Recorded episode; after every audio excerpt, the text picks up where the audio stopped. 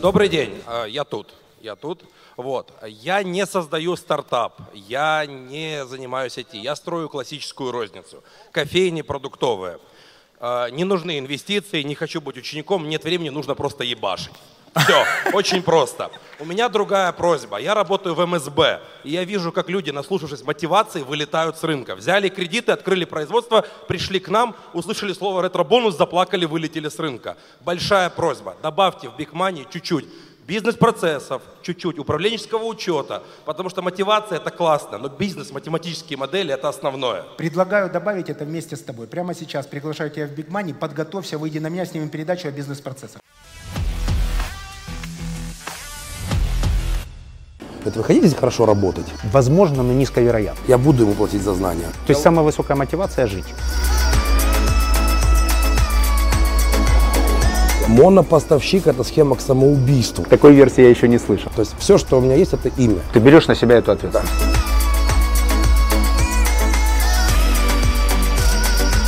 Да. Честно, я сплю шесть часов в сутки. Вы фактически Toyota. Люди воруют. У нас нет младших, у нас ну, есть окей. только старших.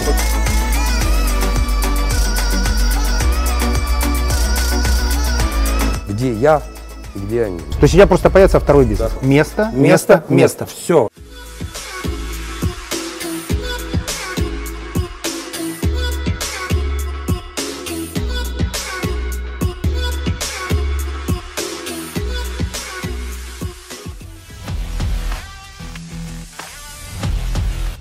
Так, Big Money в магазине розничной торговли, мага... формат магазин у дома. Артем, который... С момента нашей договоренности год назад умножился в пять раз. Больше. десять. Ну, примерно. Приблизительно в десять раз. Сменил все. Это о пользе семинаров или о их вреде. Потому что договорились о интервью мы на семинаре год назад. За это время практически в десять раз бизнес Артема увеличился. А внутри этого магазина каким образом оцифровывается работа людей? То есть их участие в бизнесе. Оцифровывается то, сколько они получают, в смысле, то, сколько они зарабатывают и приносят. Их ценность для твоего бизнеса, как ты на это смотришь? Я... Хороший вопрос. По выторгу. По выторгу и по маржинальности товара, который идет на выторг. Не весь товар мне выгодно продавать. Некоторые позиции я стимулирую, чтобы их реализовывали реализаторы. Некоторые стараюсь, наоборот, уменьшить их реализацию, но они жизненно необходимы для торговли. Соответственно, чем больше человек продает маржинального товара, тем я лучше его оцифровываю, лучше бонусирую. Фактически они навязывают потребителю товар, который ему не нужен. Фактически. То есть он пришел за йогуртом, но у тебя низкая наценка на йогурте, поэтому продают шоколад, в котором высокая. Не совсем. Хотя он шел не за шоколадом. Фактически на вас навязывает товар покупателю любая розница, в зависимости от его расположения в зале, подсветки и далее по списку. Подробнее об этом, Подробнее. это важно. Ну, буду показывать. Вот эта вот полка, она в априори в торговле невыгодна, она никогда себя не окупает. То есть она имеет самую низкую наценку, на нее контролируется государственная цена. Основное зарабатывается с вот этой продукции. Вот этой продукции. Это не показываем, чтобы нас не обвинили. Хорошо. С алкоголя. Алкоголь, пиво, вода, снеки, молочка, э, мясо, яйца не имеют э, высокой прибыльности, но имеют трафикообразующее значение. То есть мы стараемся подбирать формат под клиента. Делать магазин у дома с целью докупки. Нету яйцев, на омлет выбежал, там купил десяток. Мы не храним, так как, условно говоря, Ашан четыре-пять регалов. Мы храним пять пачек, но регулярно подвозим товар. А выгодно такими маленькими партиями осуществлять логистику? Э-э, в принципе, нет. Отсюда и цена. То, о чем мы говорили. То есть вы идете намеренно в более дорогую цену, но точно гарантируете, что товар свежий, он всегда будет? Такой формат. Пытаюсь, пытаюсь понять, почему вы так быстро развиваетесь, пытаюсь понять формат, чтобы донести до тех людей, которые смотрят, правильность выбора формата, если они захотят пойти по твоему пути. Поэтапно. Первое. Почему мы быстро развиваемся? Мы пошли по пути э, выкупов и заборов в аренду уже действующих торговых точек с прилавком. Большинство магазинов сейчас прилавочных, не сетевых в Киеве, которые там муж, жена держат, они торгуют через кассу и записывают в тетрадку свои расходы и приходы. Валь, проходите. Да, они записывают свои приходы, расходы в тетрадку. А мы эти магазины выкупаем, забираем, переделаем под себя, ставим оборудование, ставим программу, то есть у нас написана программа. А мы развиваемся с точки зрения больше ай ти. То есть мы более оцифрованы, у нас меньше краш, меньше такого. Для клиента мы совершенно другие. Мы не воспринимаемся как припарковать машину, пойти внутрь, собрать товар вечером на ужин. Мы воспринимаемся как выбежать, докупить яиц на завтрак, взять на вечер бутылку вина или виски, взять шоколадку любимой девочки, зайти перекусить что-нибудь нового, что тут есть. То есть мы играемся в ассортимент, мы его развиваем, но мы ни в коем случае не пытаемся уйти в формат полной скупки покупателя. Наш формат – это то, что вы забыли купить домой, у нас вы можете прийти и докупить. Мы ближе, мы удобнее. Эмоциональная покупка, можно? А, эмоцион... Вы магазин эмоциональной покупки. Ну, это закрывание потребностей. Эмоциональная покупка, вот там, где стоит этот эм энд эмс, который мы заказали, он провоцирует купить эту шоколадку своему ребенку, за которым ты дожил, этот киндер. То есть, условно говоря, выкладка провоцирует покупать товар. Эмоцию мы делаем. Но вот яйца мы не подсвечиваем, это мы не подсвечиваем, с целью, чтобы ну, его было меньше в обороте. Смысл этой передачи – поговорить о среднем бизнесе. Малым ты попросил себя уже ну, не называть, не, мы говорим о среднем бизнесе. Что посоветуешь средним бизнесменам, каким образом им масштабироваться от одного магазина прилавочного типа до сети? Никаким. Никак, вообще никаким. У тебя же получилось. Боишься конкуренции? Нет, конкуренции я не боюсь. Вопрос в другом. Год назад я задал вопрос другой. Я задал вопрос, мне оставаться или уезжать. И получил на него честный ответ, что вы уехали. Я остался. А фраза, что в Америке можно добиваться большего, она имеет очень глубокий смысл. Когда рассказывают, что нужно умение переговоров, умение вести бизнес и далее по списку, в Украине это не совсем работает. В Украине в переговорах работает понятийное право.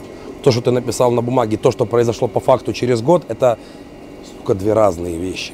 Это настолько разные вещи в среднем бизнесе. Ну, они кардинально разные. И когда тебе говорят, что вот маркетинг, ритейл, все остальное для развития бизнеса, для развития бизнеса в Украине нужны дешевые кредиты, их здесь нет. То, по каким деньгам мы раньше брали деньги, ну, двадцать четыре — двадцать шесть процентов со всеми обслужками, все остальное. Да, кредит девятнадцать, обслужка содержания до платежей у тебя выходит двадцать три — двадцать четыре. Просрочил на день, у тебя уже взрывается телефон и блочится счет. А в Украине нету честных судов. Их нету вообще. Они пытаются быть, мы пытаемся их создавать, видеть, искать. Но по факту, когда у тебя заседание рассматривается по полгода, а ты проигрываешь, ну, ты, ты теряешь, у тебя объект закрыт стоит. Ну, ты не можешь делать здесь бизнес. Если есть вариант у кого-то делать бизнес в Украине или не делать, уже спустя это время я скажу, что или нужно менять страну под себя и быть упертым ублюдком, как я, что я же сюда дошел. Вот. И каждый день, вот, ну, честно, я сплю шесть часов в сутки. У меня здоровья нет. Я, вот если бы я мог вернуться там три года назад, четыре, когда я был в Германии, я бы остался бы работать фармацевтом. Просто потому, что я сейчас понимаю, что с такой физической формой, с таким здоровьем меня ждет деревянный макинтош в сорок лет. Так что ты тут делаешь? Выживаю. Это уже упертость. И все-таки совет людям, которые хотят масштабировать. Розничный бизнес продуктовый, вход от десяти торговых точек, средняя себестоимость точки семьсот тысяч. Это не мелкий бизнес.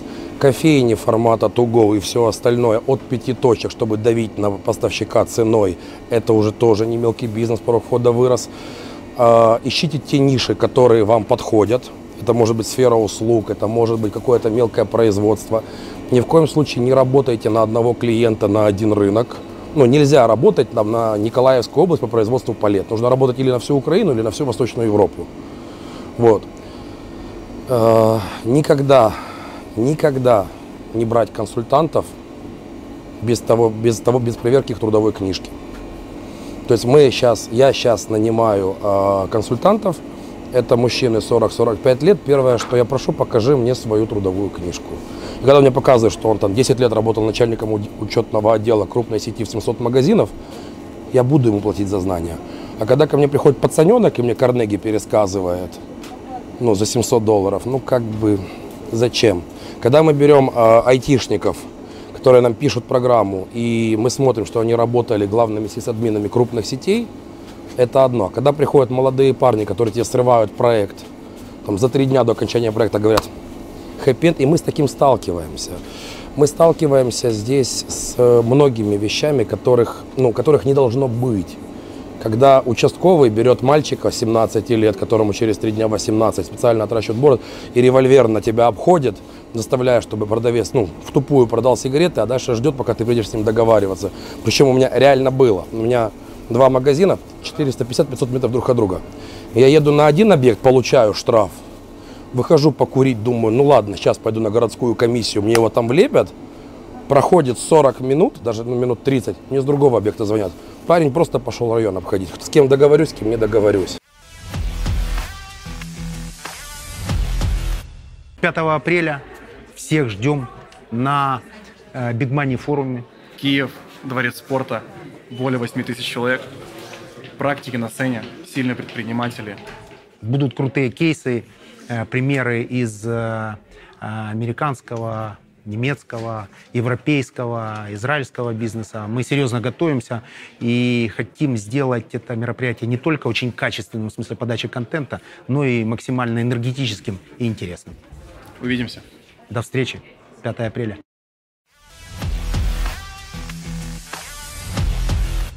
Мы работаем в полевых условиях, поэтому э, ходят люди. Э, Так происходит бизнес. Мы прямо в сердце э, розничной торговли. Какой-нибудь кейс успешный по переговорам с поставщиками. Всех людей, которые занимаются розничной торговлей, этот вопрос волнует. Э, переговоры с поставщиками – ключевая часть бизнеса. Вопрос ключевая. Условий, вопрос акционирования, вопрос скидок э, всегда на первом месте. Есть какой-то секрет, как договариваться с крупными поставщиками? Есть. И выбивать с них э, бонусы? Есть. Туда-сюда, туда я. Про скидки можно в любую камеру, ты будешь услышан. Я скажу, первое, не врать. Вообще никогда не врать. Когда к тебе приходят на переговоры, в перв... то, что первые у нас были этапы, к нам приходили торговые, мы о чем-то договаривались, полочка, стеллажик, выкладка, они через неделю убегали, шли, согласовывали с супером, с начальником отдела продаж, собственник подписывал. С этого момента ты перестаешь врать, потому что идет фотофиксация. Ты начинаешь честно работать, ты не нарушаешь свой контракт. Когда ты доходишь до уровня, на котором нахожусь сейчас я, это, как правило, НОПы. То есть мы сетка, мы одна из трех сетей, которая осталась в Киеве, в этом формате крупная. Нам уже ходят общаться НОПы, начальники отдела продаж. Первое правило – говорить то, что есть. Второе правило – слышать того, с кем ты говоришь, фиксировать все на бумаге, то есть делать протокол встречи. И не требовать больше, чем ты есть. То есть для того, чтобы выиграть у поставщика цену, там тридцать процентов скидку от первого прайса, двадцать, десять, нужно быть интересным. Интересно это когда ты вовремя рассчитываешь и даешь объем сбыта, а не когда у тебя три точки, и ты тут ходишь и рассказываешь, что дайте мне цену там минус пятьдесят процентов. Качать мышцы, открываться ежедневно, еженедельно. Сколько примерно в день переговоров с поставщиками у тебя? Я веду их понедельник, среда, пятница под запись. То есть я, ко мне записываются люди, мы по вайберу договариваемся, я раскидываю. Я стараюсь брать не больше четырех в день. Четыре переговора, переговора в день? день да. А какие-нибудь самые крутые наработки со стороны поставщика? Вот кто в этом смысле идеальный продавец? Кто тебя поразил? Конкретный пример? Никто. Они все одинаковые. Ну, приходит... Э... То есть нет никакой дополнительной эмоции, нет никакого вау-эффекта при презентации? А зачем? Ну, мы пришли говорить четко по коммерции, без всяких там рюшечек, чашечек в подарок новогодних. Мы пришли говорить конкретно, да? Что от нас хотят, что мы можем дать. Условно говоря, когда ко мне приходят красные, они хотят утопить синих. Когда приходят синие, они хотят утопить красных. А в какой-то момент, то есть, ну, я сказал, что я не буду ни тем играть, ни тем играть, и дал обоим одинаковые условия. Приходит, пи, приходит пиво, мы со всеми тремя заключаем одинаковые условия. А дальше, ребята, пожалуйста, телевизор, рекламу. Разве неправильно максимально капитализировать каждый миллиметр полки и давать возможность продаваться на ней тем брендам, которые дают тебе максимальный заработок? А если из этих трех поставщиков пива кто-то более ликвиден для тебя, нужно же дать ему полочное пространство? А если у него не работает логистика? Нет, если он ликвиден, это значит, работает логистика, нет, значит, у него нет, классный бренд, да, значит, его любит потребитель, есть. Значит, у него высокооборачиваемый продукт, который дает тебе дополнительные деньги. Если он для тебя максимально ликвиден, значит, наверное, полочное пространство ему нужно дать больше. Если, например, печенье Oreo. Давайте, печенье Oreo, хорошо. Оно максимально ликвидно, например, то его же нужно расширить и... Совершенно случайно Рошен тут оказался. Хороший шоколад, Хороший кстати, шоколад, который да. я тоже люблю. И, может быть, за счет этого полочного пространства нужно продать больше более ликвидного продукта? Нет, это так не будет. Ну, это, здесь, в этом формате, это так не будет работать. А как будет? Как только я отдам самому ликвидному э, полку и не поставлю второго и третьего номера, следующие переговоры с самым ликвидным я уже не смогу ничего говорить. Я сохраняю свою независимость этим. Когда я завожу печенье Орео, печенье Гранола, печенье Рошен. Я То сохраняю монопоставщик не рабочая схема. Монопоставщик – это схема к самоубийству. То есть, ну, понятно, что когда ты работаешь с одной компанией, то ты работаешь на эту компанию, и ты не можешь ей диктовать условия. Во-первых, ты выкинул его главного конкурента, и он на тебя злой и обижен. Во-вторых, монокомпания тебе диктует те условия, которые она тебе поставила. Да, ты там где-то выиграл в цене плюс-минус пять процентов, наоборот, это много. В такой риск ты за пять процентов я не, не продаю свою свободу. Зафиксировали. Я никогда ее не буду продавать. Ну. Зафиксировали второй раз. А, вопрос разрешительной системы, вопрос налогообложения, вопрос взаимоотношений с контролирующими органами. Ты сказал слово «блядь». Это пиздец. Пиздец? Это не блядь, это пиздец.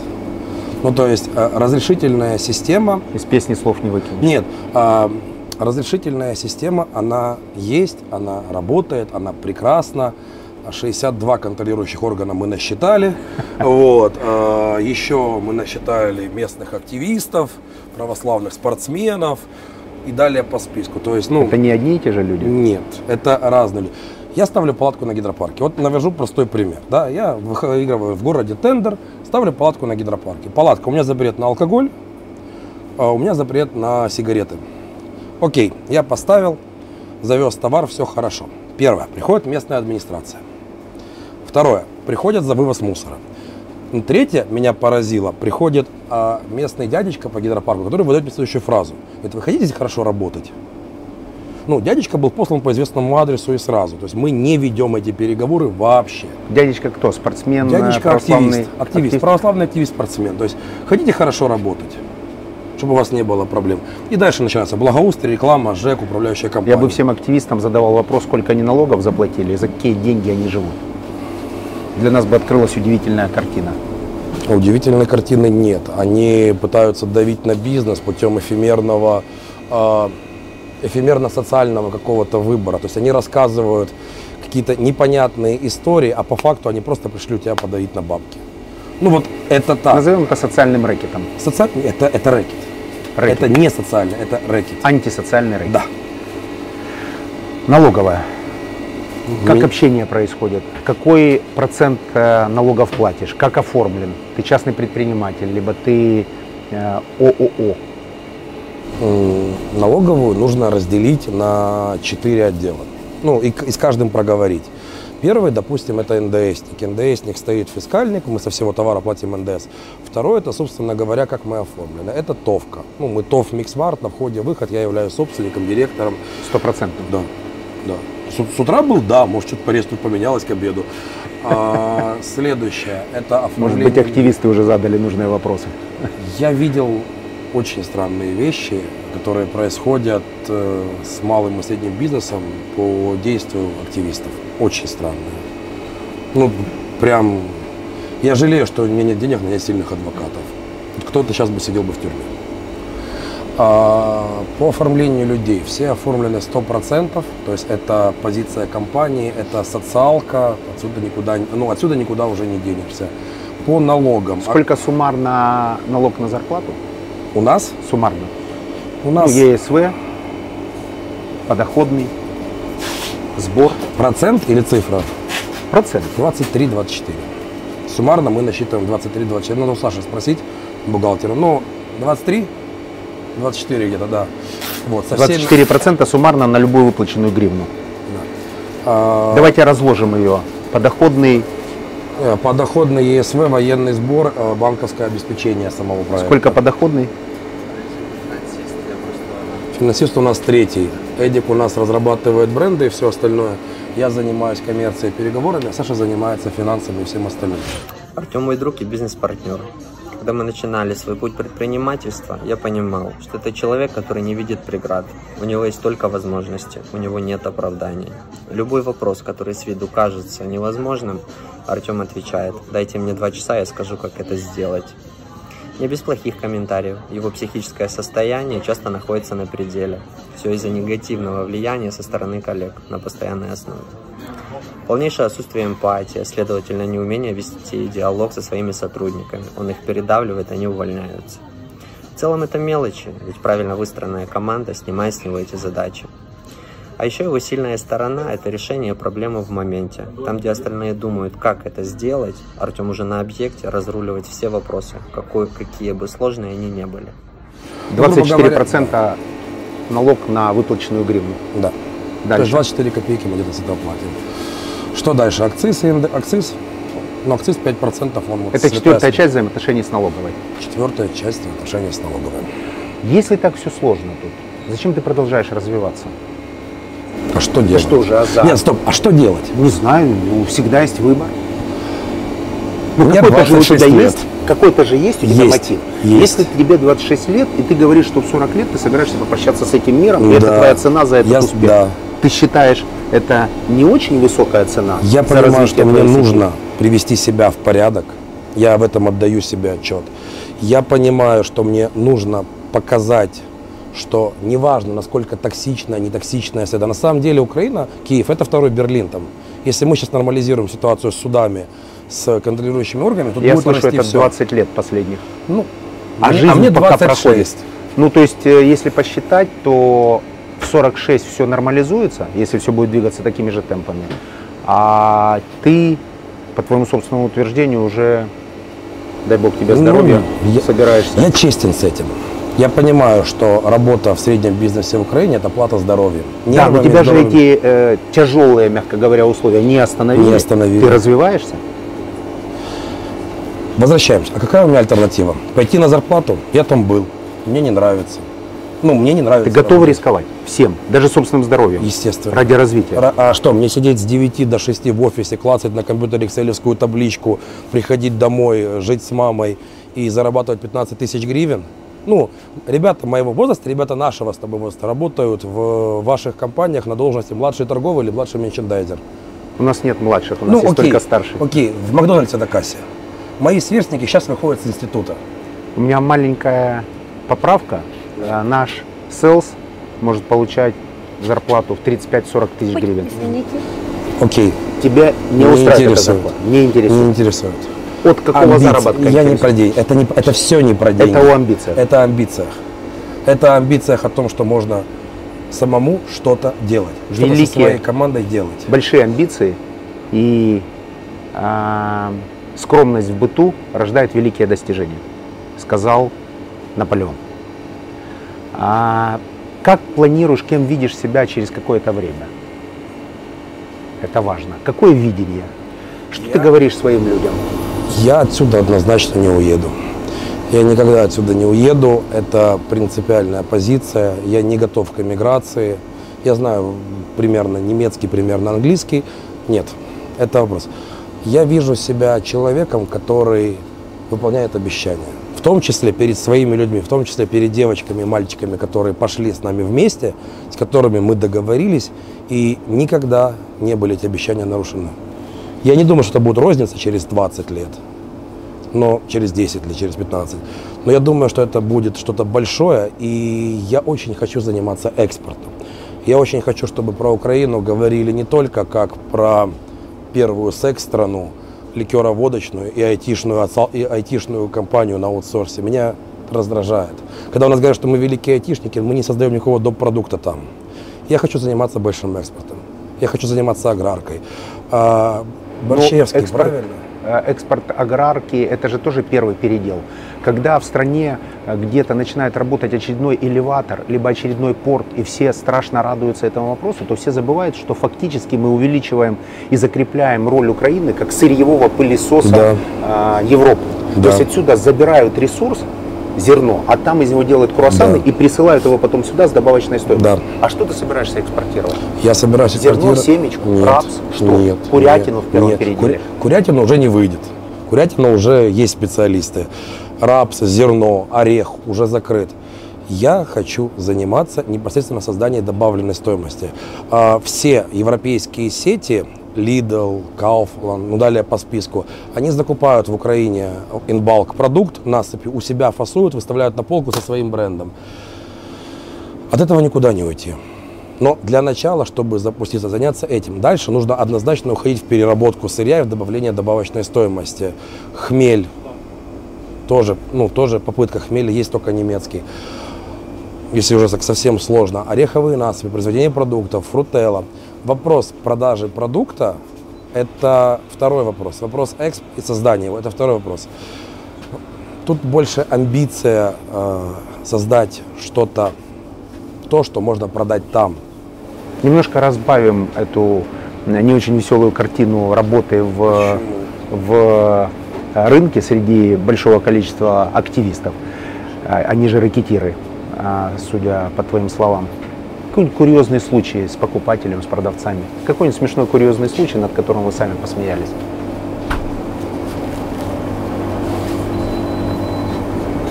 Честно, ну, такого нет. Тут настолько все оттехничено, то есть подписание договора, открытие, завоз товара, расстановка, планограмма. Тут, ну, тут не бывает сбоев. А из курьезного... Ну, на меня полицию вызывали в моем же магазине. Твои же работники? Да. Что ты делал? Ты применял нормативную лексику? Я за, за, Разве за, работодатель за... может себе это позволить? Хамить? Конечно, может. Надо же проверять на стрессоустойчивость людей. А, а как? Это конечный фронт. Так, такой версии я еще не слышал. Ну, ну хорошо, она принимает. Я зашел познакомиться, решил, решил, собственно говоря, разыграть. Ну, через пятнадцать минут была вызвана полиция. То есть ты был скрытый покупатель, тебя не знают, я ты зашел, был, начал да. хамить, проверяя стрессоустойчивость, да, да. и в твоем магазине на тебя вызвали полицию. Да, да, да. Кстати, абсолю, абсолютно протокольная тема. Надеюсь, ты ничем, десять суток отсидел? Нет. За административное нарушение я еще не был.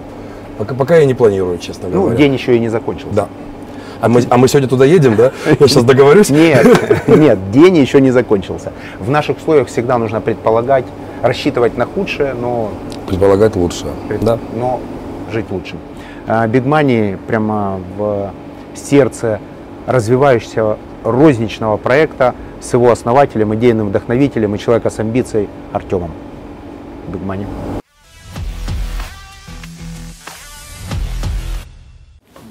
Зарплату вовремя платите? А сколько вы зарабатываете?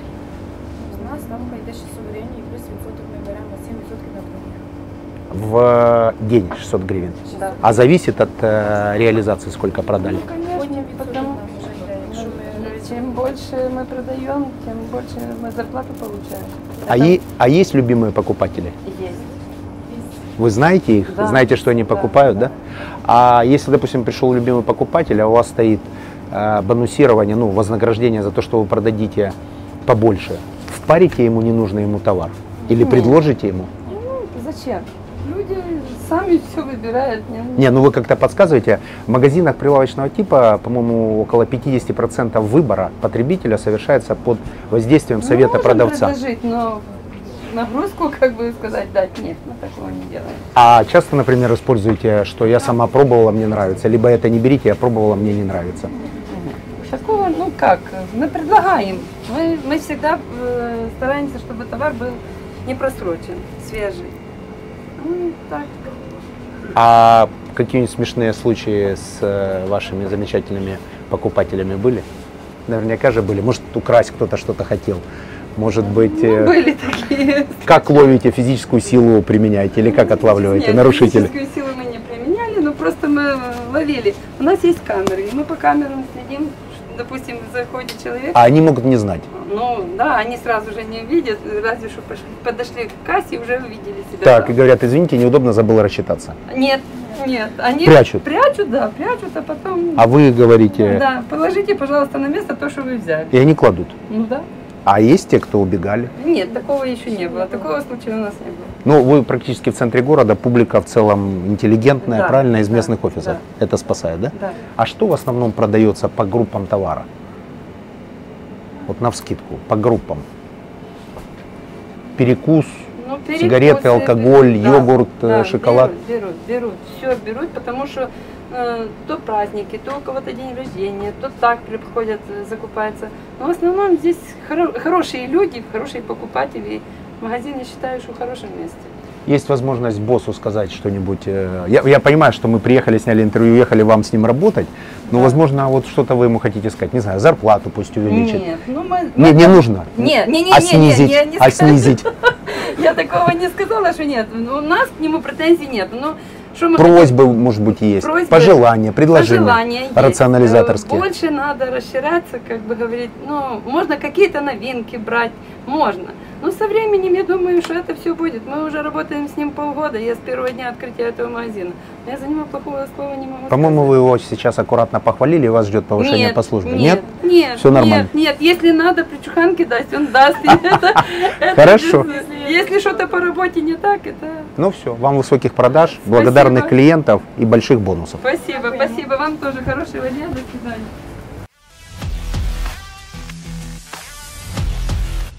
Хорошо, а что за год произошло? В чем? Потому что сейчас будет вопрос такой, потому что можно в интернете аккаунты удалять. Если неправильно отвечу. А -а -а. Что, выросли ли у меня обороты, выросла, да, ли компания? Да. Ну, год назад у нас было сто двадцать метров торговых площадей, сейчас пять тысяч. Я просто как бы не так это квантовый уверен. Скачок. Это скорее правильная стратегия на поглощение и развитие компании. Что стоит за этой общедоступной фразой? А, мне надоело. Надоело быть сто двадцать метров? Мне надоело быть маленькими кофейнями, которые выигрывают, потом у них что-то не выходит. Надо большим быть. Большой работает с большим. Для того, чтобы быть большим, не нужно ходить на тренинг. Нет, нужно, нужно, нужно, нужно. Вопросов нет, да, нужно учиться. Я потратил очень много времени на обучение, я обучался. Я просто напоминаю, мы с тобой договорились о интервью на тренинге как раз. Да, но тогда, когда я стоял на тренинге в зале, я в соседней комнате варил кофе тем, кто выходил на перерыве. Здорово. Ну и вся Хорошо. моя команда, все, кто у нас выросли. Опишите свою жизнь в двух словах. Кассовый разрыв, помнишь? Бизнесмен да. описывает да. свою жизнь в двух словах. Так что за этот год произошло? Как люди, которые смотрят, задают вопрос, как это произошло? Мы сменили бизнес. Мы полностью Поговори о ДНК. Так нет, все просто. Мы работали в формате кофейня to go. Сейчас мы открыли компанию, называется Микмарт. Мы делаем маркеты. Мы делаем супермаркеты. Кофейные? Ну, нет, продуктовые, эф эм си джи ритейл. А, то есть вы ушли от кофе, кофе и от формата души. кофейна ушли. Кофе для души. Теперь вы открываете магазин. Да. Что главное в открытии магазина? Как считаете доход с одного метра? Например, общение с поставщиками, каким-то образом новая логистика сейчас. Объединение магазинов. А, все просто. Я строю, вот есть, да, условно говоря, там курсы по обучениям, тренингам, эм би эй. Я когда принял решение, что хочу заниматься розницей, я сидел и ночами высматривал интервью двух человек. Я могу озвучивать, да? Потапенко и Галицкого, Магнит. И записывал каждое слово. Так вот, все, что я там взял за часов тридцать, наверное, когда они лекции читали, высказывали, я применяю. В открытии продуктового магазина важна только одна вещь – место. Локейшн. Место, да, все. Место, место, место, место. Все, ну, То дальше идет цена. Получается, твой бизнес – это правильно определить э, человеческие потоки. Мой бизнес – это правильно определить место, где не будет АТБ. Если так, вот а если АТБ, говоря, не зная о твоих задачах, откроется там все-таки? А, я думаю, что когда АТБ открывается, оно не спрашивает мои задачи. Когда у меня приходная цена в накладной на тридцать-сорок процентов выше, чем у них на полке стоит, то моя задача, да, правильно выбрать место. Так, залез если туда, это все-таки произошло, АТБ я закрываюсь, ухожу. Отлаженный бизнес, ты просто я уходишь. Закрываюсь, ухожу. То есть это партизанская война? Конечно, это партизанский маркет, партизанское развитие бизнеса. Но это не про большие бизнесы, не про доходы, это маленький бизнес, который масштабируется каждый день. А как, имея на входе плюс тридцать-сорок процентов, конкурировать с большими сетями? Делать формат не закупки, как Ашан или АТБ, а делать формат докупки. Это Но как конкурирует хот-дог, хот-дог, тележка возле метро и ресторан Одесса?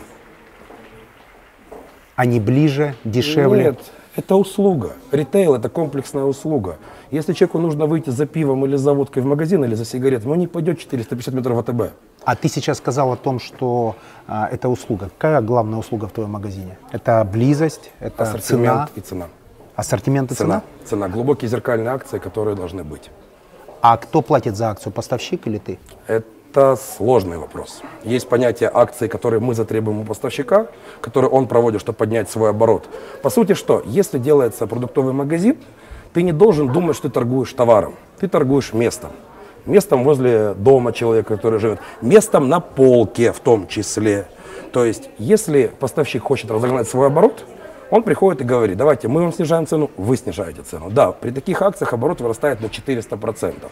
Если мы говорим про, когда мне нужно провести акцию, к примеру, Новый год, восьмое марта, я вызываю поставщика и говорю: уважаемый Уважаемович, мы делаем вот так, и у нас все будет хорошо. Или он мне говорит: нет, мы так не делаем. Тогда ну, в ближайшее время он от меня уходит. Тут вопрос накачивания мускул. Я никогда не смогу давить на крупные компании, потому что, ну, где я, и где они. Ну, я знаю свое место в этой иерархии. Если мы говорим про маленьких поставщиков, то там легче. А, э, насколько я понимаю, рынок сейчас промо-зависим процентов на девяносто. То есть люди идут не за брендом, а за промо. Люди идут за ценой. За ценой, то есть за да, промо. Бренды нивелированы, потому что средний чек крайне низкий. Средний чек в Украине э, вырос в деньгах, упал в количестве товара. То есть сейчас кофейня это тридцать три гривны, магазин у дома это пятьдесят пять. И вот ребята, новая сетка добили семьдесят гривен, это большой успех. Крупные гипер это сто пятьдесят. Кто это новая сетка? Я очень хорошо знаю своих конкурентов, и я, наверное, один из тех людей, кто про бывшую жену и про конкурентов говорит только хорошо. Потому что семьдесят сейчас... гривен это хорошо, можешь называть. Это, это. классно. Называют. Это очень классно. Ты скажешь, ты говоришь хорошо. Как? Кола, а ритейл. А ритейл, да. А они за счет чего, как ты думаешь, развиваются, если они твои конкуренты? А... Как вам объяснить, чтобы вы меня правильно поняли? Представьте мужчину, который стоит во главе компании, у которого трудового стажа в рознице больше, чем мне лет. Это твой конкурент? Это мой конкурент, Тяжело да. победить такие навыки, но ты справляешься. Я не хочу умереть. Я не готов уйти на зарплату в пятнадцать тысяч гривен и сдаться. То Я... есть самая высокая мотивация – жить? Самая высокая мотивация, чтобы люди, которые мне поверили, моя команда, были одеты, обуты и не голодали. Инвесторов берешь со стороны? Нет. Только свои деньги? Естественно. Банковские кредиты? Нет. Да, но уже нет. Товарный кредит. Товарный кредит дешево от поставщика спасает. Да, дешево и сердито. А если в какой-то момент вдруг поставщики договорятся и снизят отсрочку с сорока пяти дней до двадцати? А вы договоритесь с новым конкурентом? А, возможно, но низковероятно. Я в это не поверю. Но никогда не договорятся две компании, у которых сотрудники бонусная часть зависит от продаж непосредственно на полке в том регионе, между собой, чтобы зарабатывать одинаково. Всегда есть человеческий фактор. Красные и синие валят друг друга так, что надо просто тихонечко в стороне сидеть и соглашаться с ними, и выбирать лучшие условия. И собирать с этого маржу. Да, на сегодняшний момент э, есть только одна компания, которая ни с кем не ведет переговоры, с которой надо просто мило садиться и договариваться. Все остальные на рынке в формате комплексной услуги, жвачка, Coca-Cola, Pepsi-Cola. У э, всех еда, есть конкурент? У всех есть конкурент. А кто эксклюзив? Это, это наша ряба. Эксклюзив, я так же, понимаю. Я до нашей рябы не дорос. Нет, магазин вы... дома мясо не торгует. Не торгует? Не торгует. Маркеты магазин дома мясо не торгует. А скоропорт у вас есть? Есть. А мяса нет? Мяса нет. А... Активизированная модель. Если мы начнем завозить мясо, то мы потеряем гораздо больше. Мы на трафик нагоняем не за счет мяса, а за счет э, треугольных бутербродов, панини, хорошего локейшена и все остальное. Кофе. Панини делаете сами или берете подрядчика? Э, подрядчик. А Надо если... заниматься тем, чем ты умеешь заниматься. А если вы будете экспериментировать, например, с круглосуточной торговлей? Мы занимаемся круглосуточной торговлей. Это работает? Да. То есть магазин должен стать центром притяжения, и тогда он превращается… Нет, не поэтому. Круглосуточная торговля делается не поэтому. Круглосуточная торговля – это история про подвоз товара. Если у тебя в день приходит десять дистрибьюторов и привозят десять накладных, твой реализатор физически не успевает это все проверить. Одна накладная занимает в среднем шесть минут. шестьдесят минут купленного моего времени у моего продавца, он занимается не обслуживанием моих клиентов, а приемкой какого-то товара. Неужели не имеет смысла сделать магазин круглосуточным, заставить экспедитора приезжать в двенадцать ночи, выгружаться, проверять товар, контролировать ассортимент, и после того он до четырёх утра делает выкладку? Новый формат магазинов? Нет, так работают харьковчане просто. Новый формат магазинов предполагает, что каждый дистрибьютор, заходя внутрь магазина, имеет там свое место, и люди, которые работают в магазине, занимаются только потребителем. То есть дистрибьютор точно знает, что вот это его квадрат, он туда поставил продукцию, повесил ценник и ушел. Магазин осуществляет исключительно посреднические услуги между дистрибьютором или производителем товара и потребителем. Дистрибьюторы воруют. То есть они поставили свой продукт, но забрали чужой? Нет, водитель, который едет в машине, которому загрузили товар на доставку, в шестидесяти пяти процентах случаев договорится с реализатором, чтобы сделать недовоз товара, а на соседней точке продать его за наличку. То есть в любом случае вы должны осуществить приемку? Конечно. у себя в точке. Конечно. А мы не и на это уходит много времени. Мы не можем осуществлять приемку, потому что у нас нет кросс-докинга. У нас, фу, блин, у нас кросс-докинг. Мы все, что получили, сразу выставляем на полку.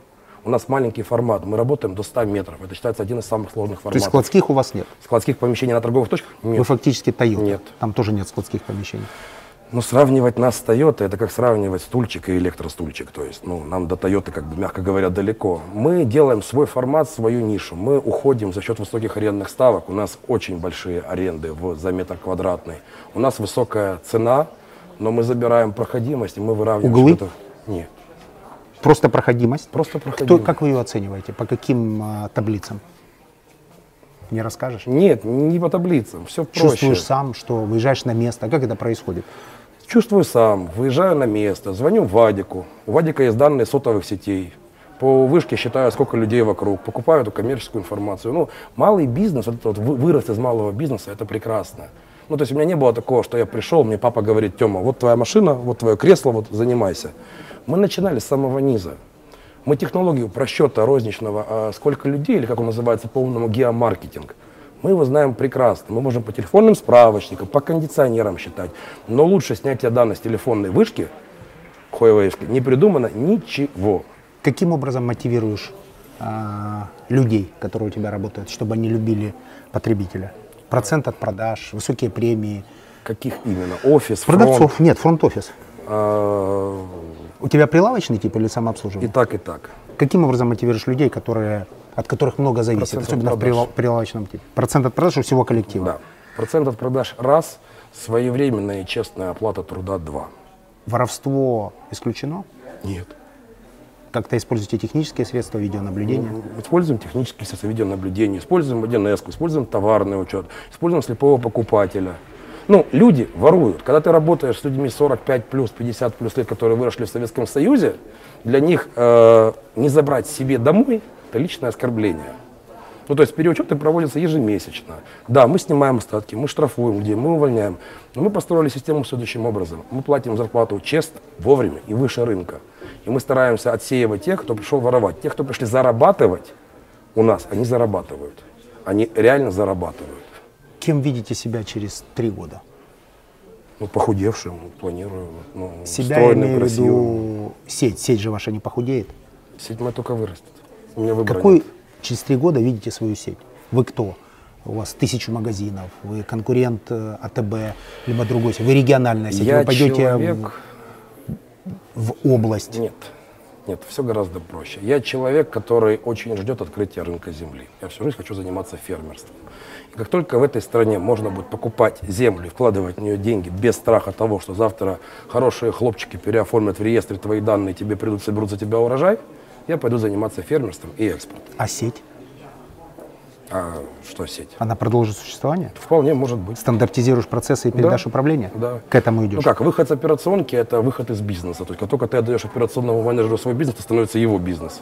Вот. Ты готов к этому? К чему? Ради своей мечты пойти заниматься землей и фермерством? Я помню, один человек мне когда-то сказал со сцены, что если бизнеса нет в телефоне, то его нет. А основные характеристики и показатели я в телефон загоню. То есть ты будешь управлять двумя бизнесами? Что именно? Смотреть характеристики и развивать его – это не тяжело. Ну как АТБ открывает сто пятьдесят магазинов в месяц? Ты можешь, э, думаю, что немножко данные завышены? Нет, ну хорошо, двадцать магазинов, тридцать, по разным регионам. Есть областям. Разные сети, которые как открывают Магнит, как триста магазинов. Как Магнит дошел до того, что он открывает один Магнита магазин? пятнадцать тысяч магазинов да. Или шестнадцать. Но вопрос не в этом, это на самом деле огромное это, количество. Это модель. То есть ты планируешь уйти заниматься фермерством, но контроль через телефон сохранить? Конечно. За своей сетью? Конечно. То есть у тебя просто появится второй бизнес? Да. Чем мотивируешься? Обязательствами. Перед командой? Да. Самый тяжелый а, вид обязательств. А не получается, что ты за свою команду проживаешь их жизнь? То есть ты свою жизнь посвящаешь команде, а не себе? В Украине дефицит кадров. Он нереальный. У нас вот этот последний перепись, который я видел, у нас тридцать семь миллионов. Браво, блядь. Ну, ура. Вот, найти людей честных, порядочных, неважно на какую позицию, реализатор, бухгалтер, водитель, экспедитор, это проблема. А, мой номер телефона есть у каждого. Я точно так же переживаю за рождение ребенка в бухгалтерии и стараюсь как-то помочь этому, потому что я понимаю, что пятьдесят тысяч гривен, ну, ребенку это ни о чем. И за заболевшим сотрудником. То есть мы, у нас задача кураторов, непосредственно, если человек заболел, узнать, все ли у него нормально. А, за своевременную выплату зарплаты. У меня первого и пятнадцатого зарплата. Ну, как у всех, аванс и зарплата. двадцать седьмого, тринадцатого у меня начинает кипеть голова. То есть я считаю, что своевременная оплата труда – это единственный способ конкурирования с Польшей. Честная оплата труда – это основное. Если мы говорим про проживаю ли я здешнюю жизнь, да. Ну, я, наверное... Ж... Ты берешь на себя эту ответственность? Да, я от... беру эту ответственность. Тебе двадцать шесть? Да. Совет себе сорокалетнему. Мне нужно заняться здоровьем. Совет себе сорокалетнему. Занимайся здоровьем в двадцать шесть? Заняться здоровьем в двадцать шесть. Ты заняться еще... здоровьем в двадцать один, в двадцать. Не спать по четыре часа в сутки и закидываться всякой... шесть было, ты на два уменьшил. Нет, уже за время интервью. По четыре, по шесть, хорошо, неважно. шесть. Важно. Не, не спать меньше восьми часов в сутки. Перефразируем. Не запихиваться всякой дрянью, заниматься спортом. А здоровье и иностранные языки – это то, что нужно для качества жизни. Бизнес, деньги – это все зарабатывается. Бизнес строится за полтора-два года. Здоровье, оно очень быстро теряется и обратно уже не откупается. Три типа организаций существует. Гуманные. Пример Nokia, которая, да, к сожалению, плохо закончила. А, организация, ориентированная на правила, и организация, ориентированная на результат. Какой тип организации у тебя? Исключительно результат, вне зависимости от правил и гуманизма. Я на старте с каждым обсуждаю, что я от него хочу, и это могут быть не всегда гуманные условия. Если мне нужно, чтобы у меня склад работал двадцать четыре часа в сутки и делал отгрузки на новый объект, у меня кладовщик может там ночевать. И он на это идет, он об этом знает. Это не гуманно, я это понимаю. Ты его, наверное, достаточно финансово вознаграждаешь. Да, да, там идет двойная ставка. Но человек там остается там, на два, на три дня работать.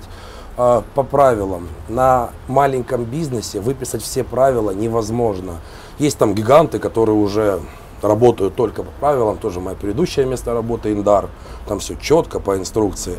Но когда нужно сделать шаг влево, шаг вправо, начинается сто пятьдесят этапов согласования. То есть меня волнует только результат. Меня не волнует путь. Я не самурай. Меня волнует исключительно результат. Закрытие договора, закрытие поставки, проведение инвентаризации.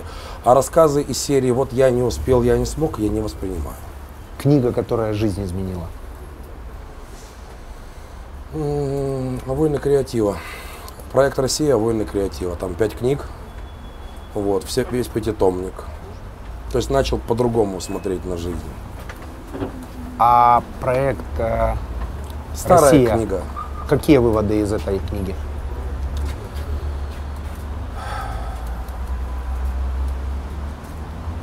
Все, что у нас есть, это наше имя. Больше нету ничего. А, неважно, через десять лет я буду заниматься розницей, аграркой, медициной, фармацевтикой. У меня высшее производственное образование. Неважно. Важно, чтобы Артем Штангеев всегда ассоциировался с жестким, но порядочным человеком. То есть все, что у меня есть, это имя. Вот и все. И это единственное, чем я дорожу. Я никогда не продам ни совесть, ни свободу. Ты долларовый миллионер.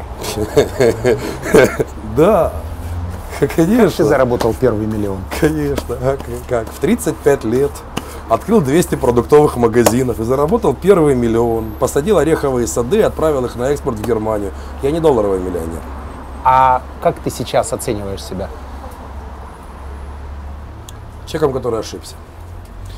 Ошибся. В цифрах. Не в цифрах. Ошибся в целом. Если я оцениваю себя с финансовой точки зрения. С финансовой точки зрения, я красавчик.